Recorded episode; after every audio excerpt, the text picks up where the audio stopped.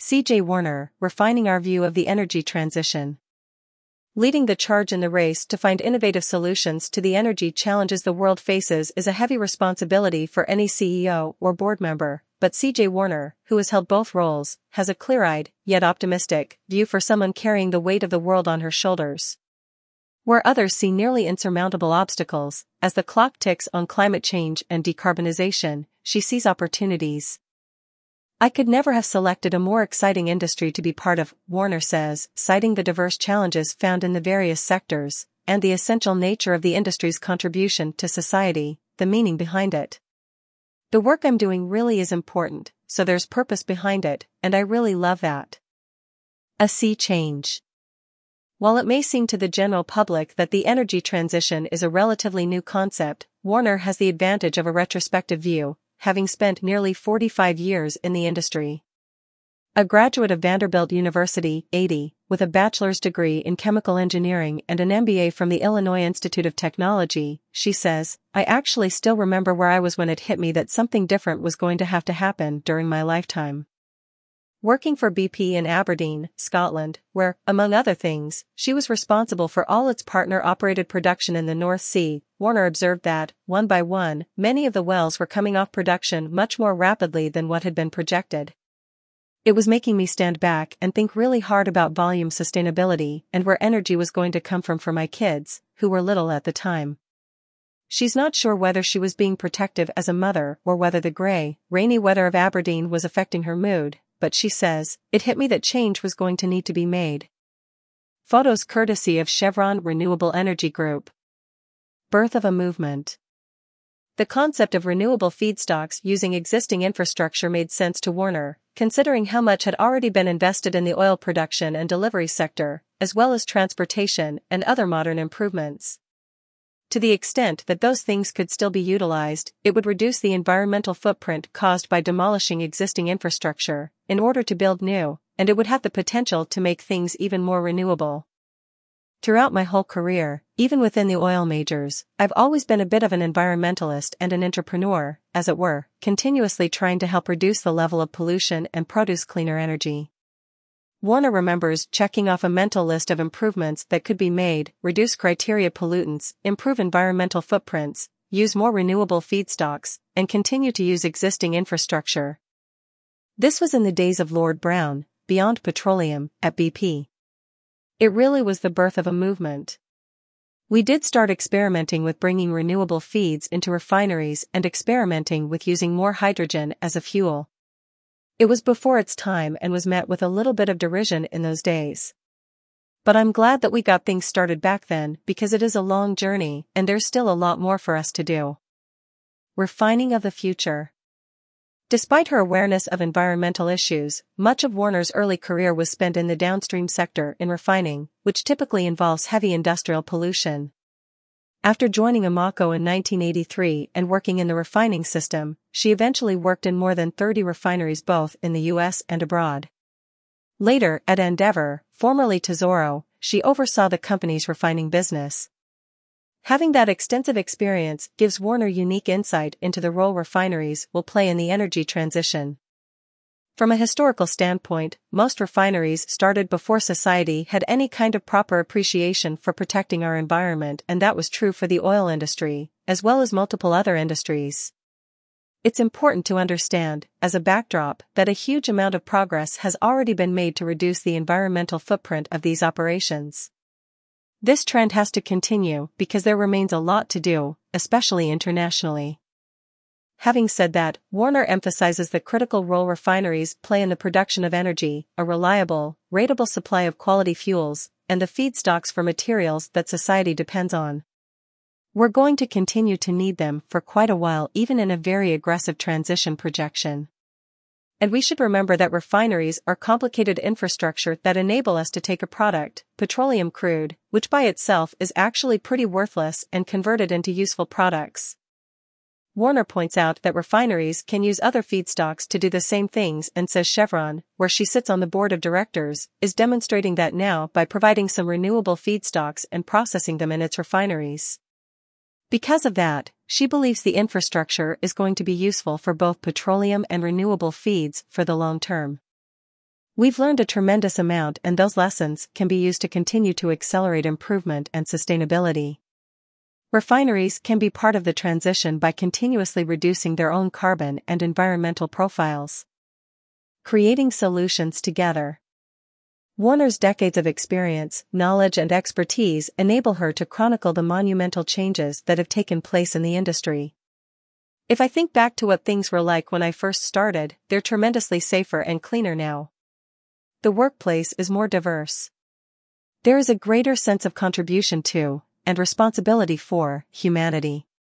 She also notes that companies have increased partnerships with stakeholders and want to be seen as part of the solution to the issues the world faces, enabling us to brainstorm together and become a solution creating team. Forever decreasing carbon, ever improving sustainability, and becoming an ever cleaner industry will help us in the next stage going forward. When we see each other as allies, think how much faster we can make progress. Emphasizing her respect for those who work in the energy industry, Warner says, it's easy to depersonalize things, but we mustn't forget there are amazing people who are capable and dedicated, trying to make the right things happen all the time. She recalls a time in her career when she worked at a refinery in Whiting, Indiana, and acknowledges her colleagues who kept things running even when the weather was 25 below zero outside. The human dedication to making these things work should never be forgotten. To the extent that we can remind ourselves of that, it helps us to get to that point that will make a difference, which is for us to see each other as allies, who are in this together, and to figure out how we're going to make things better moving forward. Joining forces. Looking back on her own career and the lessons she's garnered along the way has enabled Warner to be one of those changemakers. She interned for two summers at the Amoco Research Center in Naperville, Illinois, before graduating from Vanderbilt in 1980. The first few years of her career were spent working for a company called Universal Oil Products, where she was taught to be a hands-on engineer, and worked on shift as a refinery operator for a period of time. That experience continues to help me now in understanding how things actually work, the culture in a plant, and how we can work better together. Warner's experience in the industry runs the gamut, having worked in technology development, operations excellence, for big oil as well as startups, learning everything from how customer service works to helping with government policy, all of which are necessary to run a company like the Renewable Energy Group, REG, where she was CEO from January 2019 until its June acquisition by Chevron. I'm very hopeful that all of that understanding is going to help me continue to contribute to the world and to what we're doing within energy to foster the next level of the transition. She's also convinced that the fastest path to getting to scale with new energy concepts is for holders of those concepts, like REG, to join forces with experienced partners. Chevron is working in areas like renewable natural gas, hydrogen, and carbon sequestration in order to meet its ambition of becoming a leading renewable fuels business. The formation of the new company, known as Chevron Renewable Energy Group, will help accelerate that process. Warner says Chevron has set a goal of 100,000 barrels a day of renewable fuels capacity by 2030, stressing that it would have been impossible for REG to have met that target on its own. I'm thrilled that we're not in the white hats, black hats point of view from years ago. I think we're at a place now where at least Chevron and REG figured out that bringing things together was going to make a lot more sense.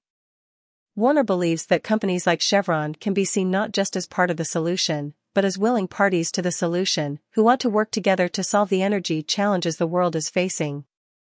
She is firm in her commitment that traditional energy has the potential to help foster acceleration and decarbonization, while at the same time being aware that what it delivers every day supports our quality of life and enables humanity to thrive.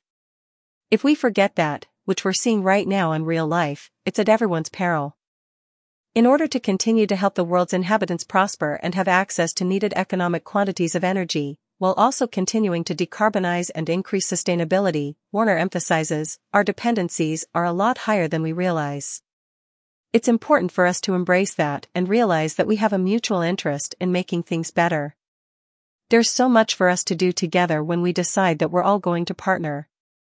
World of Change Reflecting upon not only her career, but the energy industry, and even the world at large, Warner says, it's been an amazing journey over nearly 45 years to see what we've been able to create through realizing that change was necessary. she feels strongly that having a broad background in both fossil fuels and renewables is a major advantage in understanding what it's going to take to boldly accelerate into the transition. It's really challenging for those who only have one view or the other, but bringing them together is where the real magic is going to be created. Cultivating a new form of energy. CJ Warner, former chairman, president and CEO of Sapphire Energy from 2009 to 2014, discusses the concept of turning algae into renewable biofuels, why it was ahead of its time, and whether it's a viable alternative for the future. What we were doing at Sapphire was much more daunting than I realized when I started because, essentially, we were building the end-to-end value chain of a brand new form of energy, which was exhilarating, but incredibly detailed and challenging. We were having to make multiple innovation breakthroughs at the same time. We were trying to identify the best natural strains of algae to use and then create ways to improve them biologically. We were learning how to cultivate algae commercially. We were learning about water chemistry and how to use that to optimize the algae's growth rate and its uptake of CO2, how to harvest the algae, and how to extract the oil and convert it to something that could be used commercially. All of those things actually require completely different scientific and engineering disciplines, and they all needed to connect in order to work. It made it a lot of fun, but it was also much more challenging from an end-to-end standpoint than what we really realized from the beginning. We were able to utilize a tremendous amount of existing industrial knowledge to make most of those parts of the value chain work. A quick example is the harvesting of the algae.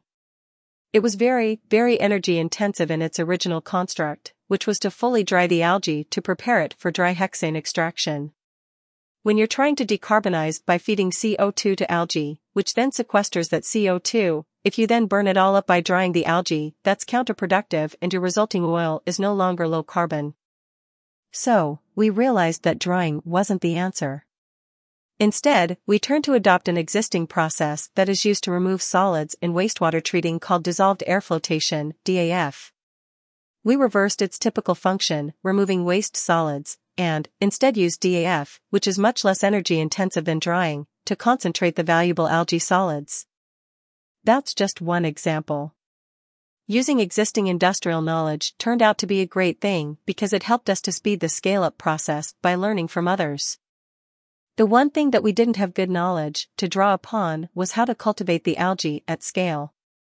We made quite a bit of headway in this area, but it remains a challenge.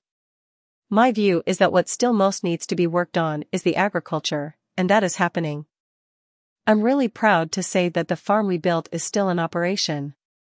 Algae is still being grown there, where they're learning how to grow it more consistently and efficiently while utilizing the farm to grow algae for nutraceuticals, valuable food additives. In fact, if you buy one of those green protein shakes at the grocery store, the chances are that it contains algae that came from the farm that we built in Columbus, New Mexico. I'm always so excited for the folks that are working on it because they are developing a whole new form of desert agriculture. The really challenging thing about open pond algae farming is how to keep the weeds and the critters out of the algae ponds. Weeds and bugs are a challenge with all forms of agriculture, but controlling them in a desert pond is another thing altogether. Once you provide some open water, even if it's salty, and add nutrients to a desert environment, there are a lot of other things that either want to eat your algae or compete with your algae for access to that attractive growth environment. I would say there is still so much potential behind growing algae for energy. They're making progress, it just took longer than what we would have wanted it to. Standing back and thinking about our experience, it's just a wonderful illustration of all the challenges behind scaling up any new form of energy. Getting to scale in energy is a challenge that is a completely different order of magnitude than with most other industries.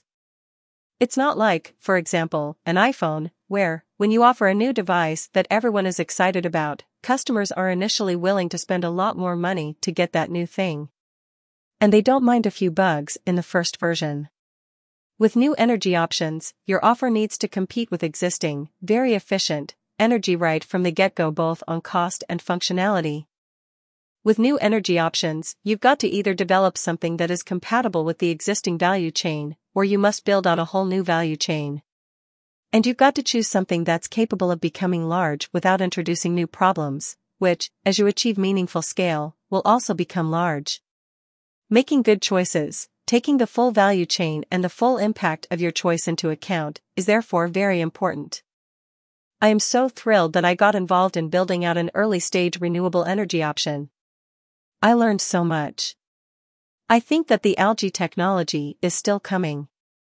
I'm still cheering for everyone who is working on this, because I continue to believe that it is an ultimately scalable, biological way to sequester CO2 and provide a sustainable form of low carbon intensity energy. I have to admit, when the algae to oil concept was first presented to me, I thought it was probably one of those wackier ideas, but, the more I learned about it, the more the bar was raised for whatever else I was going to do with my time. Photosynthesis is the biological mechanism of capturing CO2 from the atmosphere, and algae performs this particularly efficiently. And growing algae in brackish desert ponds is a way to produce energy that doesn't compete with other precious resources, you don't need to use fresh water, you're not competing for farmland, and the process doesn't require other types of precious metals or catalysts. All of those things are very positive in terms of potential for scaling up to very significant proportions. And we very much need sustainable energy sources that have large scale potential. This makes it definitely worthwhile to continue to work on algae for oil. We are all fortunate that there are many great ideas and ongoing developments of alternative, lower carbon, more sustainable forms of energy. Our future needs for sustainable energy are large, making all ideas potentially valuable, and the development of these ideas into reality an essential, purposeful endeavor. The reality is that many of these ideas ultimately won't make it to scale, and some of them are going to take a long lead time to get there. So, working on multiple options with diligence is essential. It's also important to never forget that the assets and existing systems that we have today are incredibly valuable, too, because we still need energy today. So, at the same time that we must be working on new options, we must also keep providing today's energy reliably and in a way that is ever cleaner and ever lower carbon. Innovation is important both with new and existing energy sources. I firmly believe that our future energy solution is going to be an all of the above kind of answer.